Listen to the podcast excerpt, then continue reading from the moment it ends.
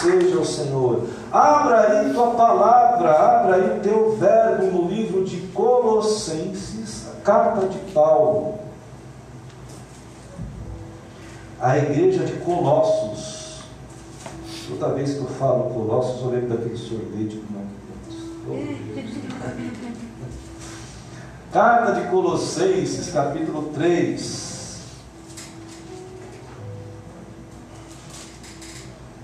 Dos versos 1 ao verso 4. Na tradução revista e atualizada,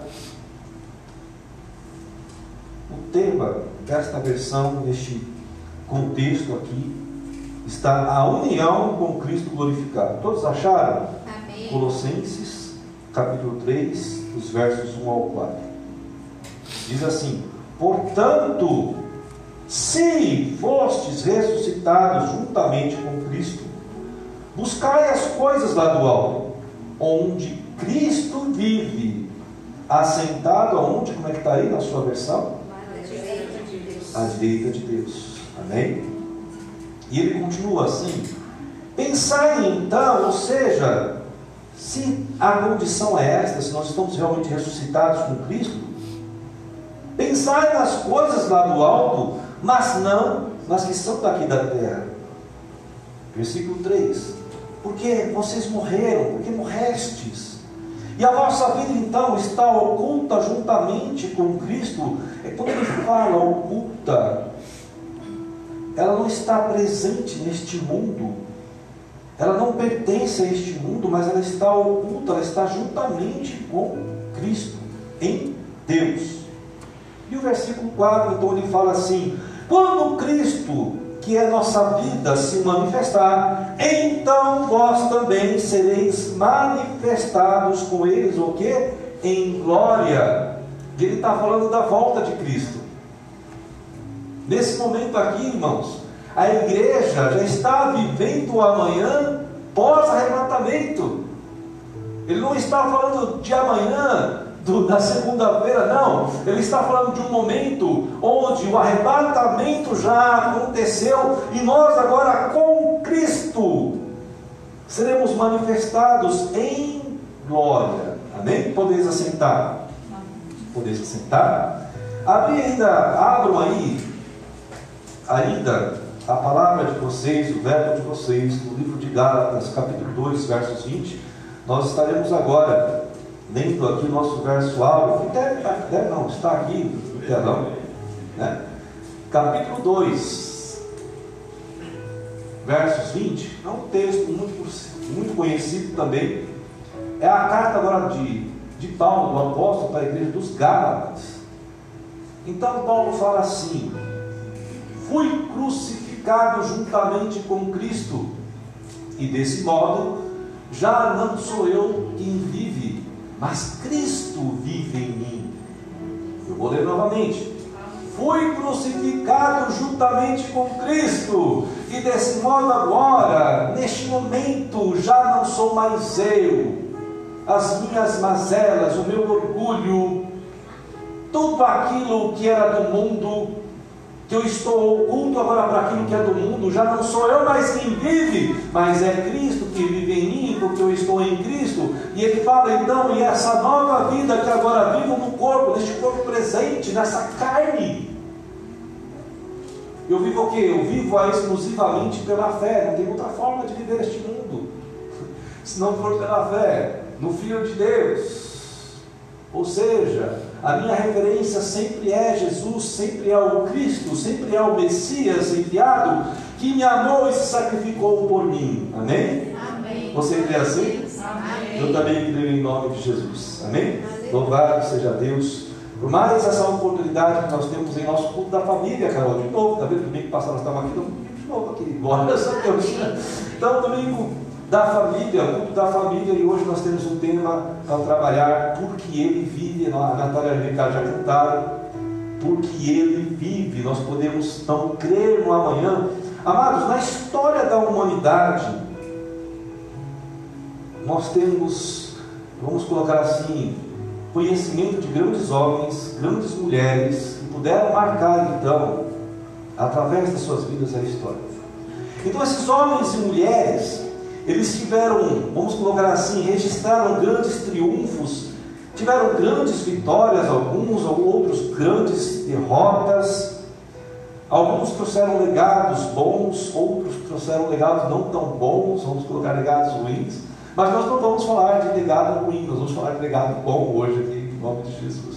E para dar um bom exemplo desse legado, uma pessoa que marcou a história do Brasil, um grande legado, eu queria falar sobre o Ayrton Senna. Quem já ouviu falar sobre o Ayrton Senna? Já por que está falando do Ayrton Senna? Você vai entender. Ayrton Senna foi um grande homem, irmã Cláudia. Só concorda comigo? Foi um homem, vamos falar assim, um cara legal gente boa, aquele cara que todo mundo elogiava, porque a vida dele, tanto no autódromo, nas pistas, como fora das pistas, ele era conhecido como uma pessoa zelosa, uma pessoa correta, uma pessoa que falava a verdade, uma pessoa que não se envolvia com coisas erradas. Então, Ayrton Senna foi uma pessoa que deixou um grande legado bom. E nós agora, nas últimas semanas, se não me engano, já faz duas semanas ou uma semana, nós tivemos aqui o grande GP da Fórmula 1 em Interlagos, onde o piloto inglês Lewis Hamilton, é isso? Não falei errado não, né? Lewis Hamilton, venceu então aqui a, esse GP da Fórmula 1 e ele teve então, vamos colocar assim, uma atitude inusitada, uma atitude que surpreendeu muitas, muitas pessoas, surpreendeu todos os seus fãs e eu acho que a, pelo menos a maioria dos brasileiros, eu acho pelo menos a maioria, que ele então tomou uma atitude igual ao Ayrton Senna. É, na última vitória que o Ayrton Senna teve no Brasil, o Ayrton Senna pegou uma, uma bandeira do Brasil, de, um, de, um, de uma pessoa que estava lá do lado da pista, e saiu então, depois do, do pódio, saiu dando uma volta mais com a bandeira do Brasil, e o Hamilton fez isso. Ele teve essa atitude, então foi uma atitude inusitada, mas que surpreendeu a todas as pessoas. Agora, amados, Ayrton Senna morreu em 1994, 1 de maio, todos lembram, né? Mas acho que a maioria deve lembrar. Marcou o Brasil, né? Dia do trabalho, Ayrton Senna morre. Então, em 1994, 27 anos atrás, Ayrton Senna morre com 34 anos.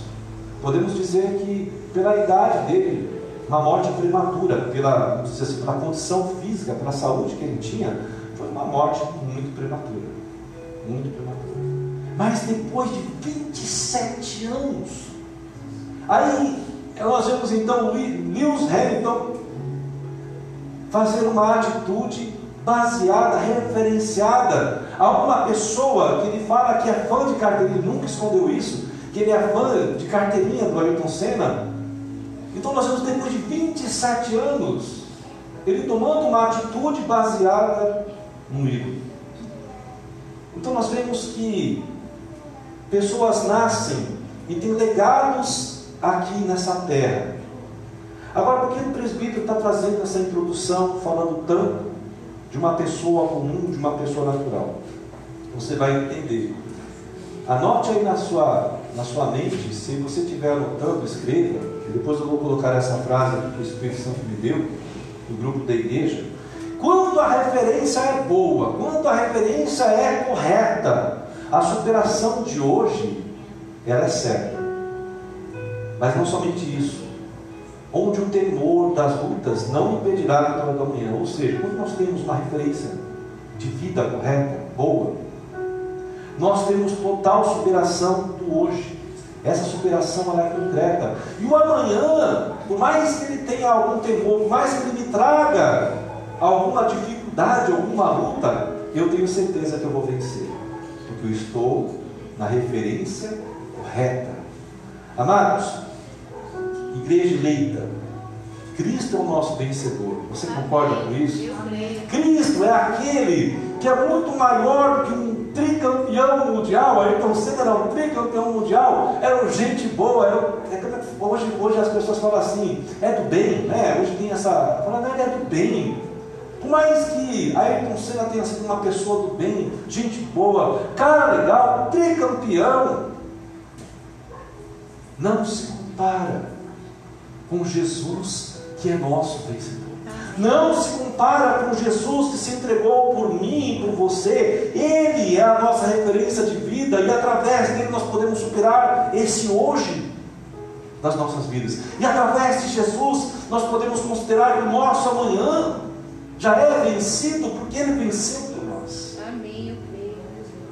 Eu tenho certeza que, por mais que Lewis Hamilton, Hamilton seja também um cara legal, ele é uma pessoa natural. Ele é uma pessoa que vai deixar um legado. Mas depois que ele morrer, assim como eu Senna morrer, vai ser apenas história. Cristo não nos deixou apenas uma história. Ele nos deixou uma coroa. Amém. Ele nos deixou uma certeza de um amanhã que este mundo não pode oferecer, por mais que Lewis Hamilton tem ainda, ele está com sete campeonatos, se eu não me engano, por mais que ele chegue a 10, 12, um momento vai parar. Jesus não, Jesus venceu o mundo e essa vitória de Jesus, ela é, é presente na minha vida, na sua vida todos os dias. Ou seja, é como se Jesus ainda estivesse vencendo todos os dias. É diferente. Por mais que o homem possa trazer algum tipo de legado, um dia vai ser somente história. E com referência à vida cristã, nós devemos então ter o nosso legado, assim como Paulo queria passar para a igreja de Colossos. Nós vamos entender. Vamos então entrar no nosso texto de referência, onde o apóstolo traz um confrontamento para a igreja de Colossos, dizendo que a igreja deveria ter uma referência de vida cristã. No versos 1, ele faz uma provocação, ele faz uma, vamos colocar assim, um confrontamento. Sim, ele está olha, veja bem, eu, eu, se alguém falar assim para mim, se chegasse para mim e falasse assim, se você realmente é crente, eu ia falar, peraí, como assim? Não é isso, meu pai? Se, só bíblicos, se você realmente é crente, eu já, como assim? Mas o apóstolo Paulo chega para a igreja de Colossos e fala assim: olha, se fostes ressuscitados juntamente com Cristo. A questão aqui, amados, ele está falando assim: olha, se vocês realmente possuem a identificação de um crente genuíno, de um crente verdadeiro, o que, que ele está falando? Que a referência da igreja de, de Colossos não poderia ser humana, não poderia ser filosófica, mas teria que ser de Cristo. Por quê? A referência de Colossos deveria ser exatamente a morte e ressurreição de Cristo, que, que significava o batismo espiritual das nossas vidas. Então, quando nós recebemos a Cristo como único e Salvador, eu estou simplesmente declarando a Jesus, mas é necessário que a minha vida tenha um batismo nas águas, mas um batismo espiritual, onde a, o meu confessar a Jesus seja atos de justiça em todo o tempo, seja baseado na referência de alguém que venceu o mundo, que morreu por mim. Era exatamente o que ele estava falando. Olha, a identificação de vocês, igreja de Colossos, é referência de vida para vocês. Os pensamentos, as buscas de vocês devem estar aonde? Nas coisas lá do alto. E aí começa um pouquinho, vamos, complicar, mas eu acho que começa a deixar uma reflexão tanto para a igreja de Colossos, mas para mim e para você. Quais são as nossas buscas hoje? Se a nossa referência é Cristo, se eu falo que eu sou crente, se eu falo que eu sou cristão, se eu falo que Cristo me deu uma nova vida, o que eu estou buscando hoje? Quais são as coisas que eu estou buscando? Coisas do alto ou coisas terrenas. Qual é a minha referência hoje? Lewis Hamilton certamente construiu a sua carreira de uma forma, vamos colocar assim, com zelo. Ele deve ter olhado todas as corridas de Ayrton Senna. Ele deve ter feito, ouvido diversas vezes comentários de, de boxe. Boxe? Boxe não, boxe é outra coisa. Boxe, né? Ele deve ter ouvido os treinamentos, ele deve ter ouvido os, os grids que Ayrton Senna participou, ele deve ter olhado as corridas na chuva, porque ele é considerado um grande corredor na chuva. Então ele deve ter ficado observando: olha, quando está chovendo aqui, ele faz isso, ele faz aquilo. Olha, na largada, ele sempre faz isso. Ele deixa para dar esse ataque sempre no final. Ele sempre corta, sempre faz a ultrapassagem por lá, por cá. Exatamente por quê? Porque a referência dele era uma pessoa. Então ele deve, ele deve ter, é, vamos colocar assim, tido muito zelo de treinamento para ser o que ele é hoje. Então, Lewis Hamilton certamente construiu sua carreira assistindo às palavras de seu ídolo. Amados irmãos, agora eu quero falar para vocês o seguinte: nós hoje temos uma referência que é Cristo. Onde está o nosso foco de vida? Qual é o nosso foco de vida? Onde estão os nossos pensamentos? Se Cristo tem falado conosco pela palavra, se Cristo tem se revelado para nós através do Espírito Santo, qual é a nossa busca? Quais são os nossos pensamentos? Qual é a nossa referência de vida? A morte e a ressurreição de Cristo representa hoje o meu batismo, o seu batismo. Cristo morreu na cruz por mim para que eu e você estivéssemos morrendo junto com Ele, amados. Então, quando Cristo morreu na cruz, ele morreu por mim e por você, mas exatamente está levando também a mim e a você. Só que ele morre na cruz e ressuscita. E nesse momento, então, que ele está ressuscitando, ele está trazendo também a nós de volta. Nós estamos ressuscitados com Cristo. E então, o propósito da vida de Cristo, o propósito, vamos colocar assim, do plano de salvação, se conclui em mim e em você. Amém. Mas nós precisamos o quê? Ter referência nas suas palavras a representatividade dele aqui no mundo foi exatamente para que nós pudéssemos ter hoje a vitória sobre este presente e termos também a certeza de que o nosso amanhã nós também seremos vencedores. A igreja não vive pelo padrão do mundo, que acredita somente naquilo que, que os olhos veem. O mundo ensina isso. O mundo fala assim, ó, se não tiver com os meus olhos, eu só acredito o quê? Vem. Aí Jesus vem para mim, para você, acredita sem ver. Vive a tua vitória sem você ter alcançado ela. Seja como Abraão, saia em busca de uma terra que você não conhece, não sabe nem para onde que é. Saia simplesmente uma, uma promessa que você vai ser uma grande nação sendo ainda estéreo, tendo uma mulher estéreo. Abraão simplesmente obedeceu, saiu para uma nova terra, andou, caminhou por terras que ele não conhecia, com uma promessa que seria grande, que através dele haveria nações, nasceria nações. Mas ele viveu a promessa antes de vê-la. E é exatamente isso que Cristo nos fala.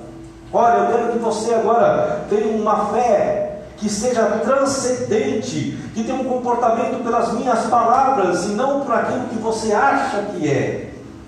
Ter uma fé transcendente é quando você vive é, acima daquilo que a natureza física te, te mostra. Se você hoje tem, vamos supor, um real no bolso, uma moedinha de um real, e Deus fala que, olha, você com um real você vai ser um grande empresário, mas é Deus que está te falando isso. Creia que com um real você vai ser um grande empresário, viva isso, mas busque, tenha referência na palavra.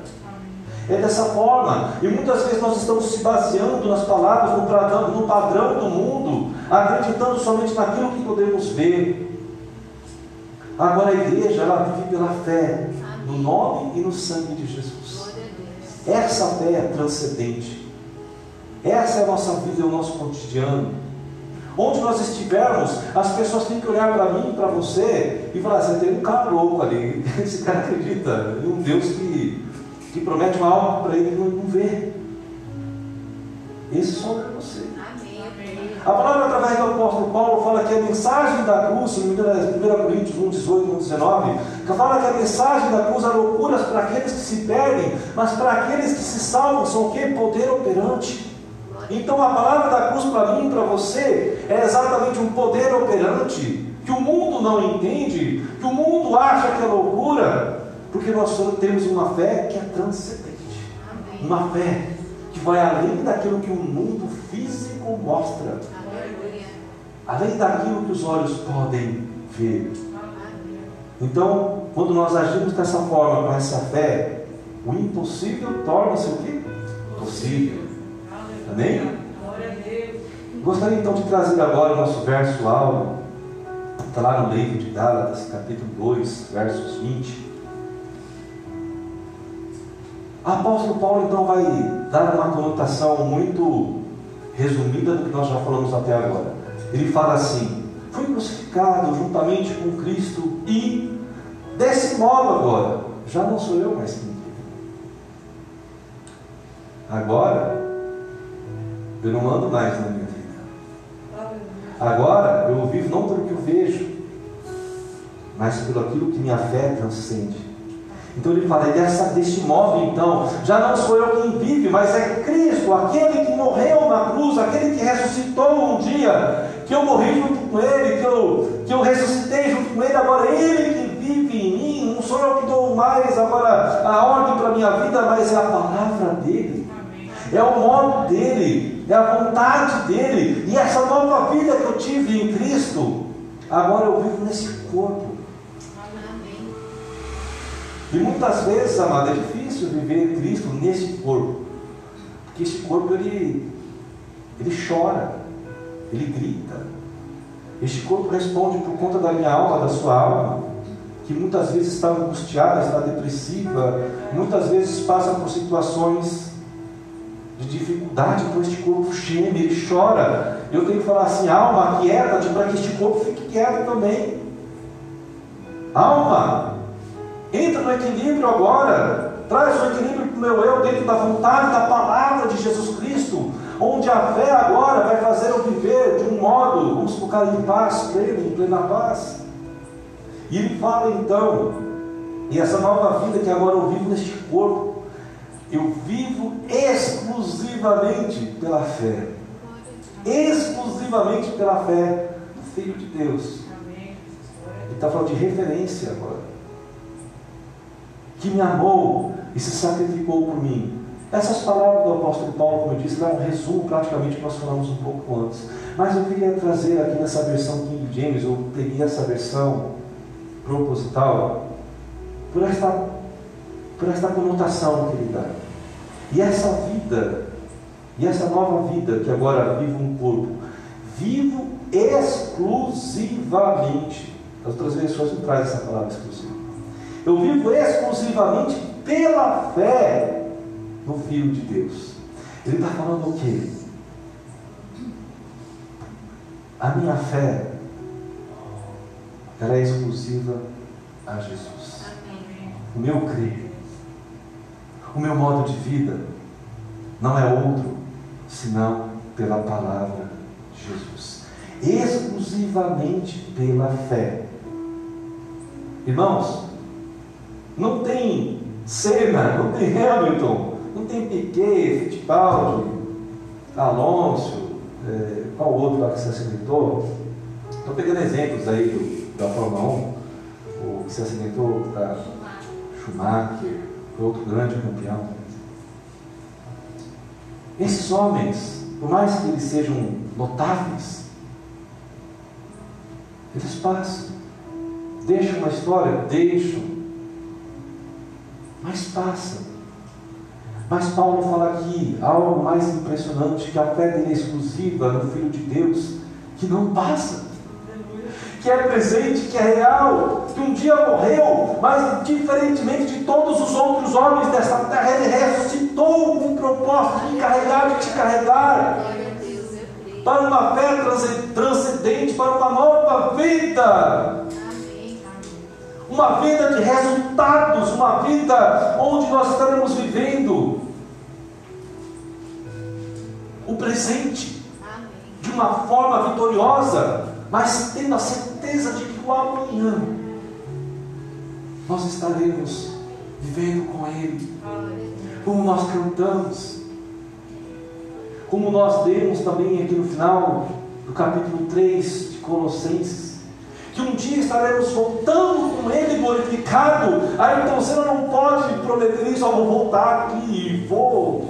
Né? Não, não pode.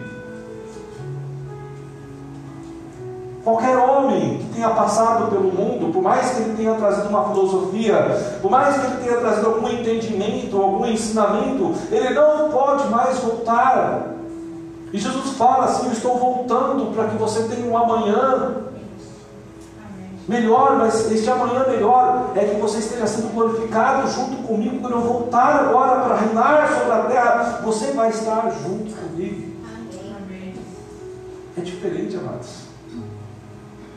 Essa é uma referência que nós não encontramos em nenhum lugar do mundo.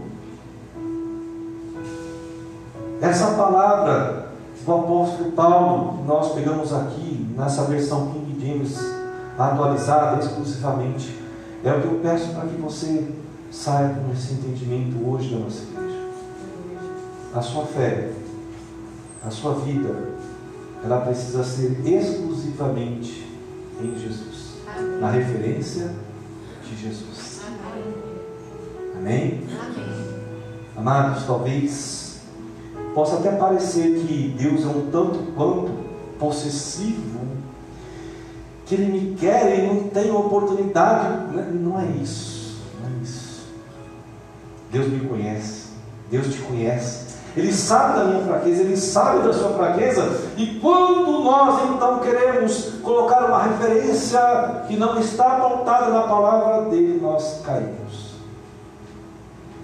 Quantos exemplos do povo de Israel? Irmãos, os dez mandamentos dados por Deus através de Moisés ao povo de Israel, era exatamente para falar ao povo de Israel: vocês são propriedade, vocês são exclusivos meus. Eu não quero que vocês misturem com as outras nações. Eu não quero que vocês tenham qualquer tipo de referência. Vamos colocar de pacto com as outras nações, porque quando vocês tiverem qualquer, vamos colocar relacionamento com os outros povos, vocês vão deixar de me adorar, vocês vão me abandonar. Quantas vezes o povo de Israel não caiu? um dos principais, vamos colocar mais triste exemplo, até que eu preguei recentemente, foi Salomão, que começou um reinado tão, de uma forma tão impressionante, tão abençoada, tão rico, rico em, em, em coisas materiais, rico em sabedoria, começou de uma forma surpreendente, mas terminou o reinado de uma forma tão decadente. Alguns falam que não acreditam que, que ele tenha se arrependido. Eu creio que ele tenha se arrependido. Aliás, eu creio que todos têm essa oportunidade de arrependimento. Se eu tenho, como eu sou, tenho. Se eu tenho oportunidade, eu, presbítero, falo como eu sou, tenho oportunidade, qualquer um tem. Então, nós temos que entender que a nossa referência, ela é em Deus sempre. Deus ele nos quer exclusivamente exatamente para que nós não nos percamos, para que nós não saiamos da presença dele. Eu gostaria de trazer então agora para a igreja duas histórias de nova vida, onde essas duas pessoas entenderam que Cristo era referência para a nova vida deles. A primeira pessoa é exatamente a mulher hemorrágica, que está no capítulo 5 do Evangelho de Marcos. A mulher, a mulher hemorrágica, a história nos conta que ela havia gastado tudo que ela tinha, todos os seus bens, para poder alcançar a cura da hemorragia que ela tinha. E a palavra fala que ela não teve êxito. E por ser então uma mulher hemorrágica, com certeza ela era discriminada, com certeza ela era considerada imunda pelo povo de Israel. Então ela era uma mulher afastada, discriminada, excluída, ela não conseguia ter ajuda, auxílio de ninguém, de ninguém, por conta exatamente, irmãos, ninguém podia encostar nela, irmã Cláudia, ninguém podia nem pegar na roupa dela, ela era considerada imunda. Observe então como é que essa mulher vivia há anos daquela forma.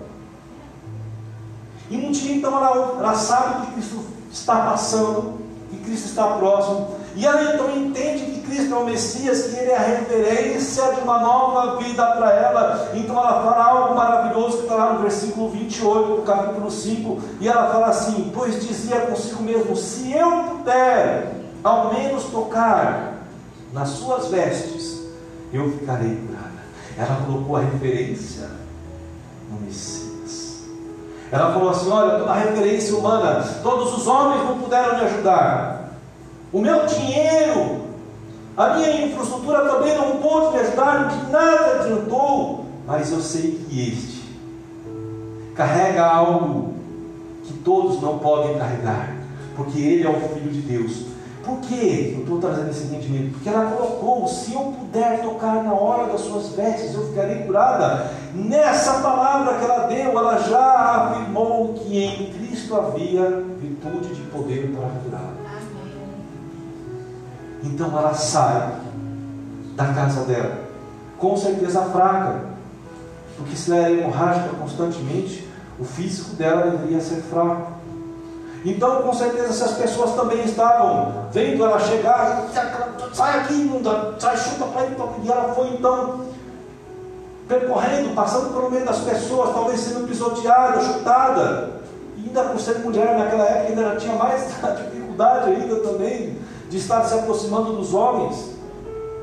Com certeza, de repente, os discípulos olharam também, esse rapaz, e ela chegou, ela simplesmente conseguiu tocar. Na hora que ela tocou na veste de Jesus. A palavra fala imediatamente, não foi depois, foi imediatamente, porque o foco da fé dela transcendia o mundo natural. Glória a Deus. Aí Jesus, naquele momento, eu costumo pregar isso, porque se Jesus se surpreendeu, é porque ele realmente não estava esperando. Jesus tinha uma vida espiritual tão plena, tão completa, que ele tinha visão de tudo que estava acontecendo ao lado dele, de pensamentos. E de repente Jesus fala assim: Ei, quem que me tocou? Mas Jesus tinha plena consciência de tudo que estava acontecendo, porque ele tinha uma plenitude espiritual muito grande, mas ele alega: quem me tocou? Eu quero saber quem foi que me tocou. Ele não viu, porque a fé dela surpreendeu até o próprio Jesus. E é essa fé que nós devemos ter. Uma fé que surpreenda Jesus. Uma fé que quando a Viviane está olhando, está andando durante o dia, algo vai se apresentar na sua vida e você vai ter tamanha certeza que Jesus está contigo. Amém. Jesus falou, eita, não é que ela teve fé nesse mesmo. Olha. E Jesus então pergunta: quem me tocou? E os discípulos, aquela história que nós já conhecemos, mas Jesus, está todo mundo aqui te, te apertando, está todo mundo aqui empurrando o Senhor. Como é, que o senhor vai, como é que o vai fazer uma pergunta dessa? Quem te? Eu não me tocaram como vocês estão me tocando, cheio de interesse, mas não com fé transcendente. Alguém me tocou de forma diferente, porque de mim saiu virtude ah, o salmo baixou aqui. ó, o nível baixou. E como ele tinha muita virtude, irmã Cláudia, ele sentiu que o nível baixou porque saiu virtude bastante. Saiu, fluiu mesmo. Aí ela levantou a mão, cheia de medo, falou: Fui eu, Senhor. Ele falou: Filha, a tua fé te salvou.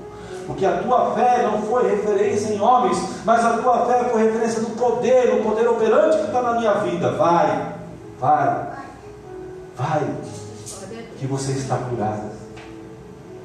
E a segunda história é exatamente o cego Bartimeu, que também todos conhecem. A Bíblia não fala se Bartimeu era um cego de nascença ou não, mas a palavra fala que ele ficava ao redor, ao redor não, não na, nas, nas esquinas, nas sarjetas de uma determinada rua, e de repente ele começa a ouvir um grande alarido, e ele pergunta: O que, que é que está acontecendo, gente? O que está acontecendo aí? O que, que é esse barulho? Aí algum esperto falou: oh, Você não está vendo, não, Bartimeu? Brincadeira. Bartimeu é Jesus que está se aproximando. Bartimeu é um homem que está fazendo muitos sinais e maravilhas. É Jesus que vem curando muitas pessoas. É Jesus que vem multiplicando os pães, os peixes. Ele está se aproximando. Quando ele se aproxima de Jesus, quando Jesus se aproxima dele, então Bartimeu começa a gritar, colocando a referência de Messias em Jesus. Jesus, filho de Davi, tem compaixão de mim. Filho de Davi, eu reconheço que o Senhor é o Messias. O Senhor não é um homem qualquer, mas o Senhor está se aproximando nessa nação de Israel para a salvação, para uma mudança espiritual. É exatamente tudo que ele está falando em poucas palavras. Amados, a mulher hemorrágica conseguiu passar por barreiras para chegar até Jesus. Agora, muitas pessoas estavam tocando em Jesus e ela tocou diferente. Agora observe comigo. Quantas pessoas não estavam gritando naquele momento ao lado de Jesus? O barulho que não estava, o alarido que não estava. Mas Bartimeu consegue com a voz dele alcançar a Jesus. E os discípulos estavam gritando tão alto, Paulo, cala a boca, você está atrapalhando, fica quieto. E ele cada vez mais falava para ficar quieto, cada vez mais ele gritava, cada vez mais ele extravasava, Jesus, filho de Davi, tem compaixão de mim. Fé transcendente. Ele estava falando a Jesus, o Senhor é a única e última opção que eu tenho. Tem compaixão, olha para mim. Então nós podemos aprender, amados, que tanto com a mulher hemorrágica e com o Bartimeu, a fé deles saiu de, um, de, uma, de um, uma referência humana, de uma infraestrutura humana e passou para um lado espiritual, onde eles colocaram a total crença deles em Jesus. E muitas vezes nós estamos também, como o Bartimeu, como a mulher hemorrágica, a mulher hemorrágica com grandes barreiras, com Bartimeu, todo mundo pedindo para calar a boca. De repente, qual a barreira que está na sua vida hoje que está te impedindo a ter uma fé plena em Jesus? Qual é a multidão que está te impedindo? Quais são as pessoas que estão falando para você, cala a boca, para que você não pode falar, você, você, você é cego, você segue algum tipo de, de vamos colocar assim, de, de mal, já porque você fez alguma coisa errada. Alguma maldição te prossegue, você é maldito, você passa por isso, por isso na sua vida, porque você é maldito. E Jesus está falando, não, não tem maldição que é maior do que o poder operante. Se você tiver fé em mim, se a tua fé for transcendente, ela vai ultrapassar todas as barreiras. Não há maldição que não vai cair por terra. Não há cegueira que eu não possa curar. Não há doença, não há enfermidade que eu não possa curar. Agora observe que Bartimeu, no versículo 50 do capítulo 10 também do livro do Evangelho de Marcos, ele faz algo muito importante. Então Bartimeu jogou a sua capa para o lado. Ele levantou-se depressa e foi até o lugar onde estava Jesus. Quando Bartimeu é chamado, ele abandona a capa dele. Essa capa que ele carregava significava todo o brolho de maldição que ele tinha. Já no levantar dele, a atitude dele prova que ele estava abandonando o velho homem.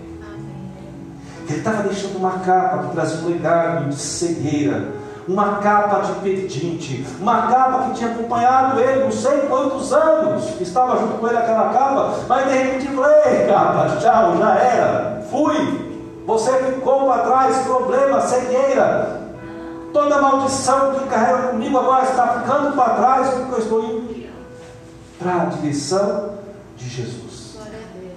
Jesus chamou o Bartimeu, traga ele.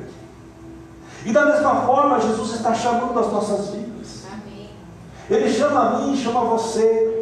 Mas Ele precisa que as nossas atitudes sejam de abandono de tudo que é referência humana, de tudo que é referência de maldição de nosso passado. Jesus está falando: venha, venha, venha como você está. Se você está cego, eu vou retornar a sua visão.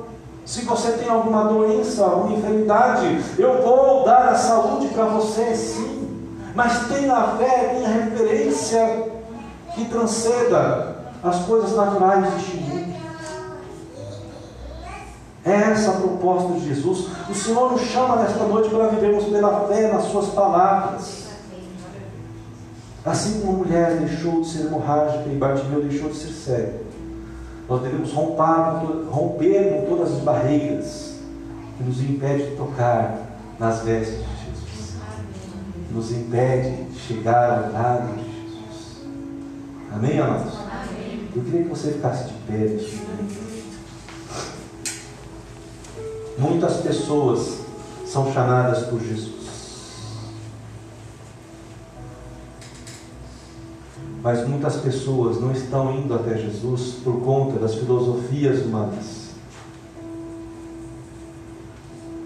Por conta de que aquilo que tem que deixar para trás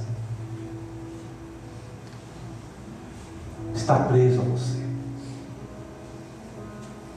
E Jesus tem falado: retire de você, abandone aquilo que é sinal de pecado. Capa, muitas vezes, ela é encoberta, ela tem um significado, no caso de Bartimeu, de encobrir aquilo que ele tinha como próprio. E muitas vezes as pessoas não querem vir a Jesus porque elas querem ficar encobertas. Elas querem ficar encobertas de tudo aquilo que ela carrega, de todos os males, todas as mazelas. E Jesus fala assim: vem para mim como você está, porque eu quero cobrir você. É diferente. Não quero encobrir os seus pecados, eu quero cobrir você. Eu quero cobrir a sua vida. Eu quero que seus pecados sejam desfeitos como a névoa. Eu quero que você torne para mim, porque eu quero te remir. Eu quero dar a você toda a rendição necessária, toda a oportunidade de salvação que a sua vida precisa. Eu quero orar para você.